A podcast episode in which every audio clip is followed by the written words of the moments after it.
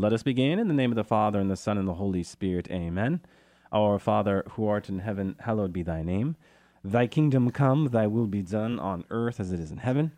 Give us this day our daily bread, and forgive us our trespasses, as we forgive those who trespass against us, and lead us not into temptation, but deliver us from evil. Amen. In the name of the Father, and the Son, and the Holy Spirit. Amen.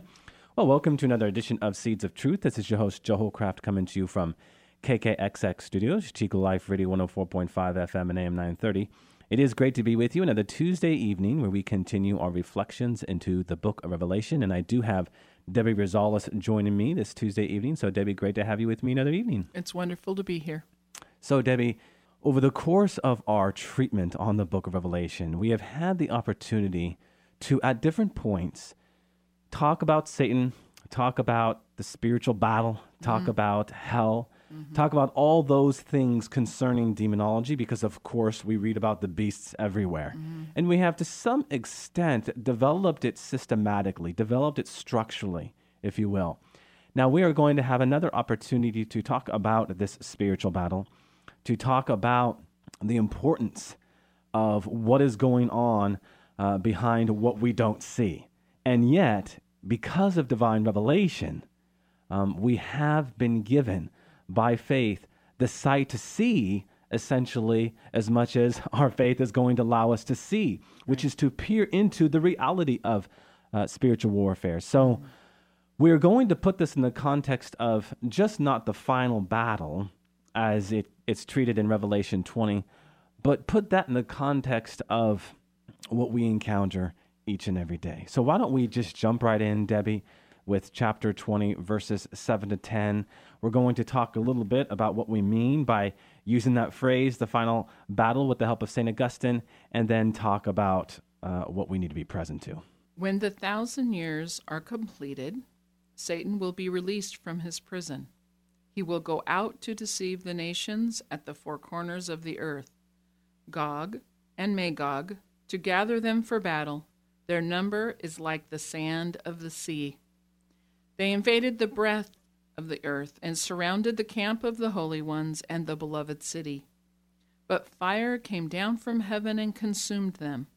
The devil, who had led them astray, was thrown into the pool of fire and sulfur, where the beast and the false prophets were, false prophet were. There they will be tormented day and night forever and ever. Hmm. You know, as you're reading that, Debbie, we should probably touch on uh, something that comes to mind from that last verse, and it's the word Gehenna. Mm. The word Gehenna is a Greek contraction of Hinnom.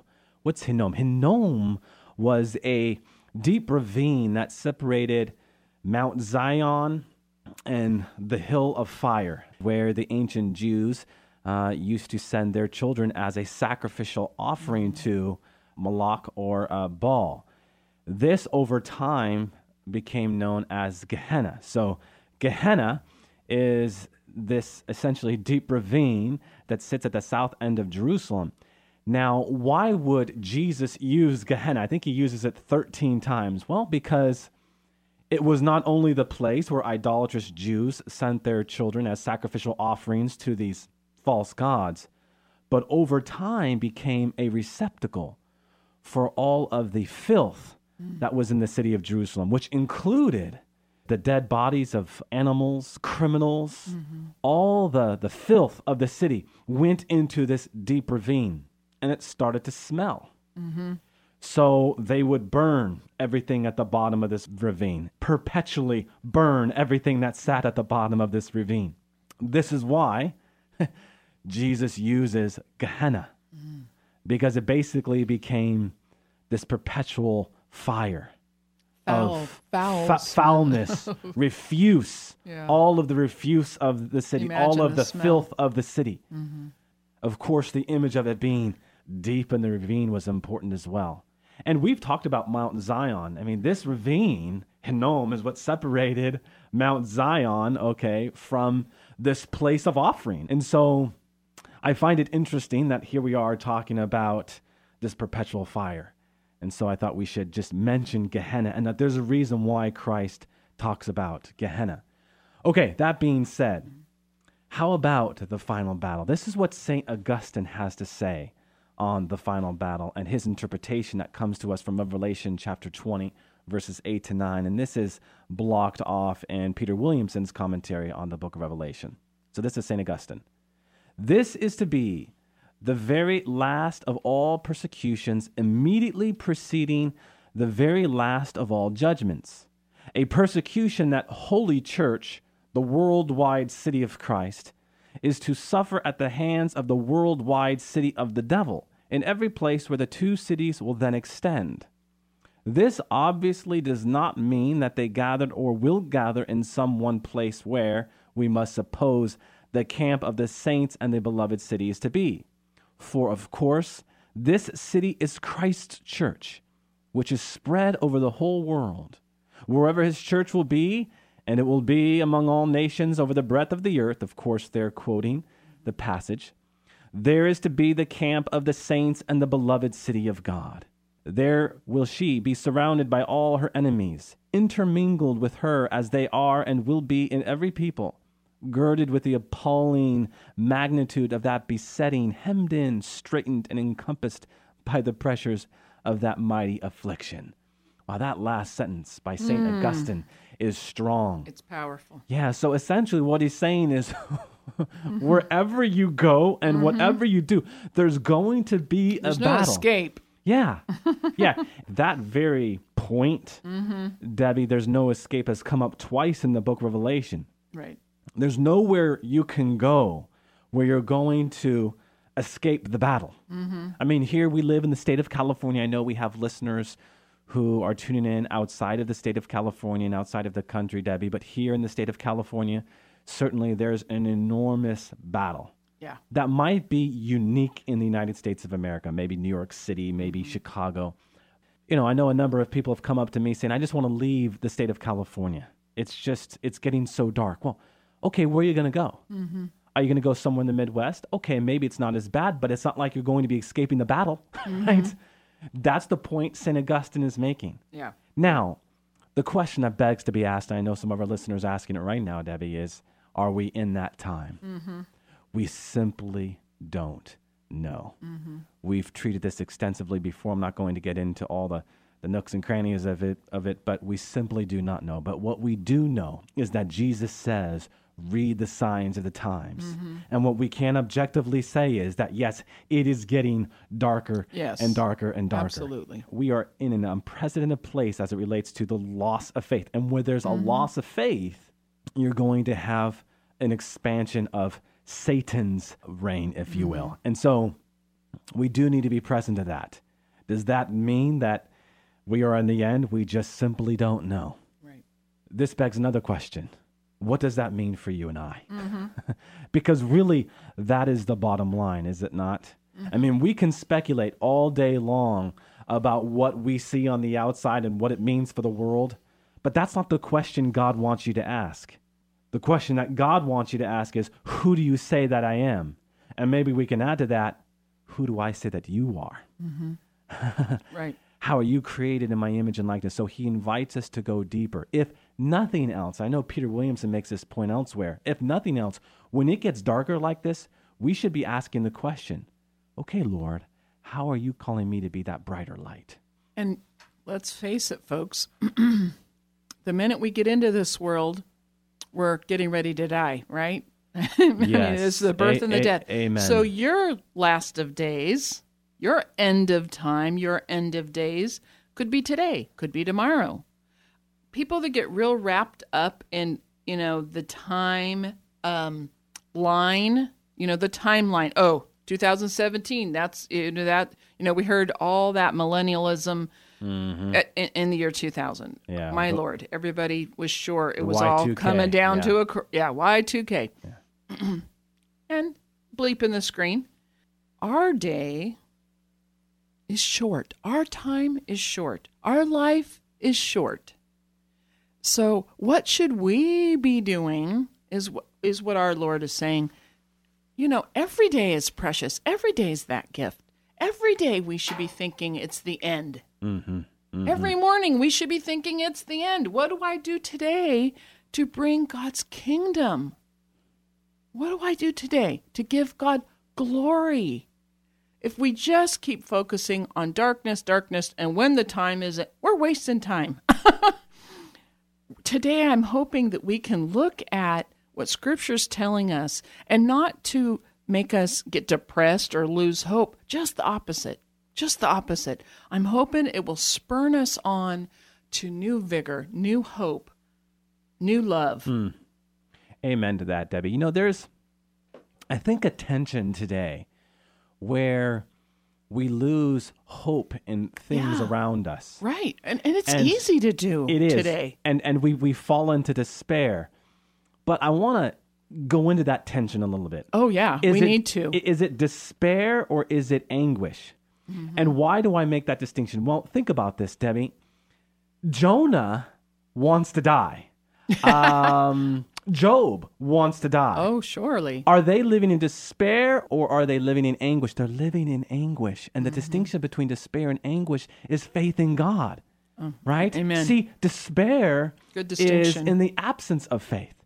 We Right. Mm-hmm. live in despair when we are without faith. And yeah, you have a reason to despair if you don't believe in God, if you've put all of your faith in the world. Mm-hmm. But if you have faith in God, you are living in anguish. I like that. And I think a lot of people essentially take those two words and they're one and the same thing. Mm-hmm.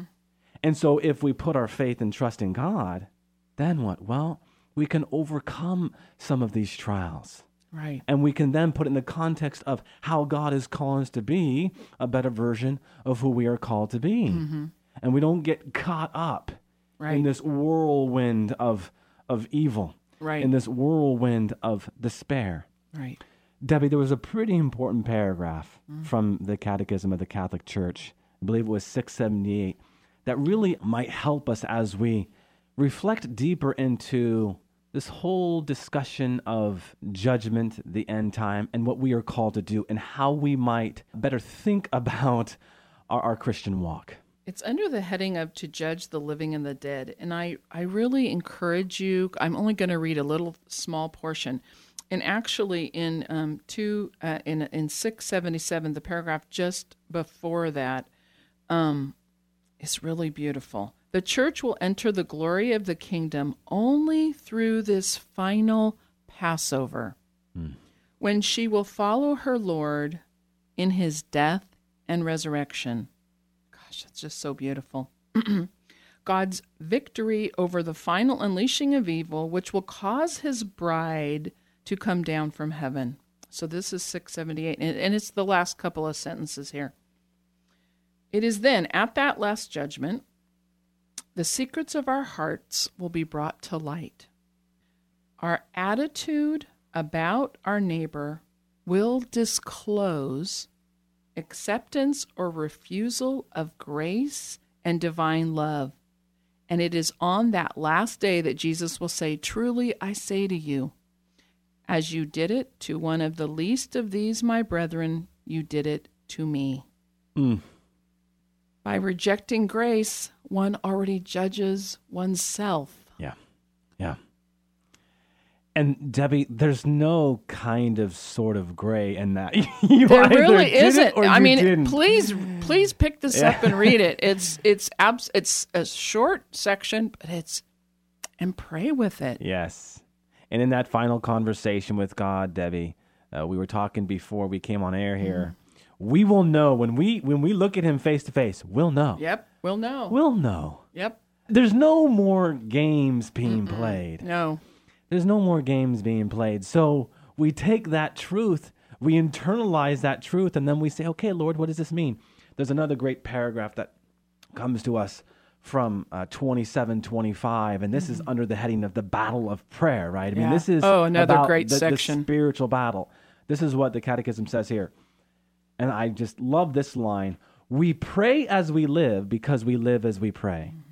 So we pray as we live because we live as we pray. If we do not want to act habitually according to the Spirit of Christ, essentially conforming our lives to Jesus mm-hmm. Christ, neither can we pray habitually in His name. So, our prayer life and the actions that come out from that prayer life essentially are in harmony with one another. It closes the spiritual battle of the Christian's new life is inseparable from the battle of prayer. Our new life. Yes. Yes. So Every day, new take up your new life. Yes. Uh, what does Paul say in one of my favorite passages, Debbie, in Colossians chapter 3, verse 10? Put on the cloth of Christ, put on the garment of virtue, put on the armor of God. And the Greek there is alluding to how we might put on clothes every day. This just has to be a what kind of act? Habitual act. We put on Christ's garment of virtue. Now, here I'm thinking specifically of the virtue of purity. Here I'm thinking specifically of the virtue of humility. Here I'm thinking specifically of living in the virtue of truthfulness, the virtue of what is versus what is not. Mm-hmm. If we live in a false world, what does that final conversation look like, Debbie? We have to root ourselves each and every day, 24 7, 365, in the truth of Jesus Christ. And we have to understand something here. A lot of people, when they hear the word truth, think about maybe what Christ has revealed as the truth. And certainly that is the truth that I speak about on one hand. But there's also the virtue of truthfulness, right? Right. because we can have the spirit of dynamic orthodoxy, but if we don't see something for what it is, that spirit of orthodoxy can be clouded. And by that I mean, we have to spend time getting to know the details of whatever it is that we are talking about. So then the revealed truth of Jesus Christ can be understood in the light of the virtue of truthfulness. A widely important point because what do we do? We rely on what we think we know. Mm-hmm. And what does Proverbs 3 5 say? Do not rely on what you think you know, but always trust in the wisdom of God. Study the faith. Come to know the faith for what it is. Because why? God is unconventional, Debbie. Mm-hmm.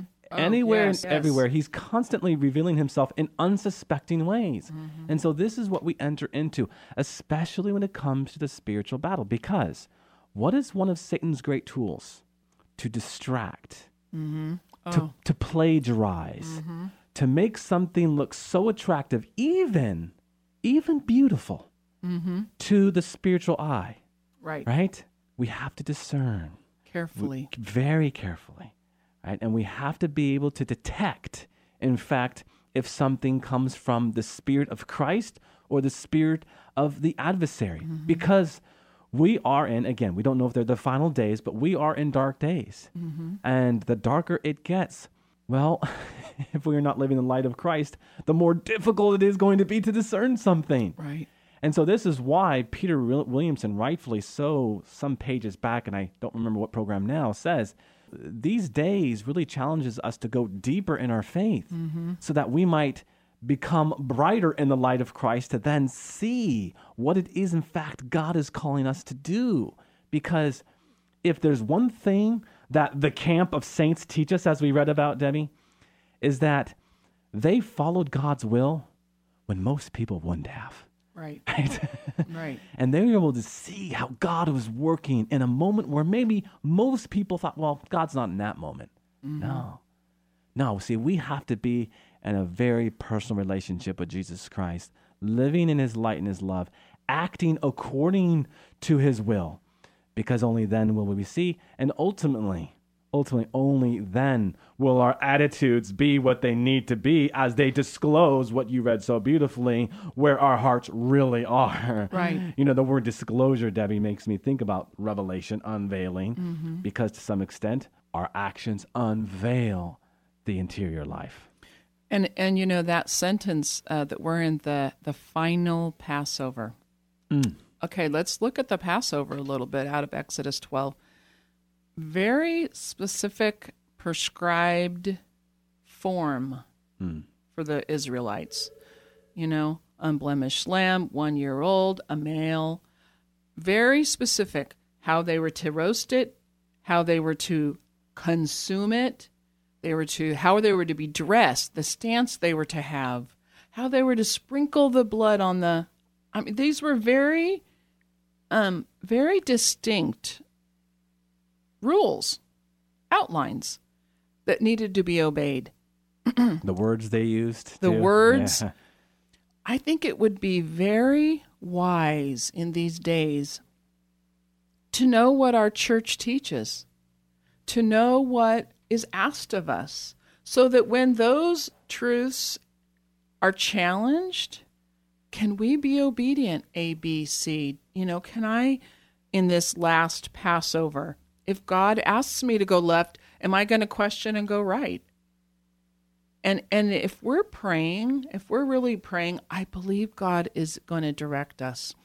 And he's going to say, we're going to go left here. Mm-hmm. I know right looks good because listen folks, if you're praying, Satan's not going to tempt you with good and evil. He's going to tempt you with good and not so good.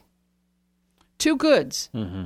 He's mm. going to tempt you with good not so good. God's saying left. He's saying, yeah, but right looks really good. Mm-hmm. Look at mm-hmm. all the good you could do going right. Yeah. The Lord's going, I'm telling you, I want you to hang a left. Yeah. Yeah. so just in the, we're going to be going through the death and resurrection, it says right out of the catechism. We're going to be, mm-hmm. we're going to be following our Lord to the cross. And we can't take our own path. We have to walk the path that he walked, the steps that he took. Amen. And it's, uh, of course, no coincidence that the following verses, and we're not going to have time to get in, into them today, this evening, Debbie, but they talk about the second resurrection of Christ, right? So um, right. there's there's Yeah, a reason. Yeah, tune in. That's going to be beautiful. Yeah, there's a reason why we are using the language that we are using. You know, as you talk about the good and the not so good, I would even extend that to say that there can be two very goods. Yeah, and I and I meant to Yeah. Well, and and thank and- you for saying that. Sure. And and the point is, and it gets to the heart of what we've been talking about. Um, not every good is a willed good. Right. Not every good is a willed good. Now the question is, what helps us discern that? Okay, we pray, but I might offer a suggestion here, Debbie. What is your sacramental vocation? If you are a mother and wife, Right. a husband and father, that has to be the prism from which you discern the very thing that God is calling you to do. Absolutely. Because part of the, the goods can be doing things for the church, yep. being active in the community. Yep. Those things are goods. And certainly God calls us to do those things. Right. In the light of 678 and how we are called to love our brother and sister in Christ if they're homeless or they are in need of shelter, we go to them. Mm-hmm. But if we are doing that at the cost of not being present to our spouses, to our family, Satan has won. Oh boy. Because Yes. let me tell you, the sacramental vocation is the cell to society. And if that cell breaks down, then what do you have? Right. You, you, Absolutely. you have a body that is no longer functioning as it ought. we have to minister first at home. Yes. We have to. We have to minister and we have to be ministered to. And serve. Yes. Yeah. Absolutely. Because, eh, because every act of service is in turn one that renders so much back to you. And that's just the power of grace. That's the power of Christ. Right.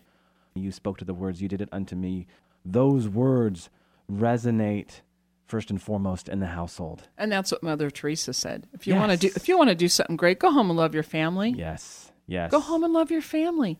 You know, my my mom and dad were involved in a very a wonderful ministry in the church. Wonderful ministry. I'm not going to say what it was. That consumed a lot of a lot of time. Sure. They were away from their families a lot. These Mm-hmm. these couples. And my mom and my dad discerned and said, "Uh-uh. Mm-hmm. No, no, no. All that time we're gone from our families. What are our kids? Who's raising our kids? We got teenagers. Yes. Yes. So wise. So many of those couples lost their kids. So many. It, tragically. And I think, oh, the wisdom that my parents had to see that the times were dark. Mm-hmm, mm-hmm. And I need to be home and vigilant and loving my kids, loving my teenagers. Thank you, mom and dad. Well, what are we going to be reflecting upon here in the next few days but the incarnation? Mm-hmm. Why is the incarnation so central to our faith? Because God made himself present to the world. Yes. There's no one Thank greater Jesus. act, that, of course, alongside of the crucifixion, that helps us better understand our vocation. If we are not present Mm-hmm. to those who God has called us to be present to, then how are we fulfilling our vocation? Yeah. it's something that we need to again root in prayer but as we do so, we are mindful that the sacramental vocation is is just absolutely in the hierarchy of duties. Um, number It's one. there. Yeah. Number one. That paragraph you mentioned earlier, the attitude towards our neighbor discloses the heart. This is a paragraph, Debbie, that constantly routes our discussion back to God first, neighbor 2nd Not not that one is autonomous from the other. No. Um, you really see- Intrinsically yeah. linked. Intrinsically linked. But there is a sequence here because, quite simply, you cannot make the greatness of God known if you haven't first come to know Him as you ought. And so we can only do this if we're willing to take up the armor of God and to understand that we are in a spiritual battle. And um, yes, Satan is, is out there prowling like a roaring lion. Oh, boy. Does this mean, Debbie, that at every turn we say, oh gosh, Satan's around that Mm. corner or Satan's Mm-hmm. around that corner? No, we don't live like that. Right. We have to be free from that suspicion. And fear. Yes, uh, Mm-hmm. free from that fear because ultimately our cry is in hope. Our cry is in Abba Father, and there's a grace in that cry. There is a joy in Mm-hmm. that cry. And joy exorcises demons. right. Joy has a way of overcoming all of those fears. Now, this is hard when we're going through those moments of despair or anguish. By God's grace and faith, anguish. And in the light of that, we might come to, to reestablish who we are in the light of God and, and do what we ought. Um, I don't know, Debbie, if you had any closing thoughts. I'm looking down at my notes and we didn't quite get into everything. I know. Come, Lord Jesus. Maranatha. Yes. yes. Amen. All right. With that, let us close with a word of prayer in the name of the Father and the Son and the Holy Spirit. Amen. Good and gracious God, we do just give you special thanks and praise for the gift of this time that we have together to reflect into the richness of your word, a richness that provokes so many reflections. And as we root these reflections into uh, the words that are revealed in sacred scripture, we do so by rooting them in the Holy Spirit. And we just pray that our words might uh, provoke new conversations. So, with that, as always, we turn to our mother as we pray, Hail Mary, full of grace, the Lord is with thee. Blessed art thou among women, and blessed is the fruit of thy womb, Jesus. Holy Mary, Mother of God, pray for us sinners, now and at the hour of our death. Amen. And God bless you.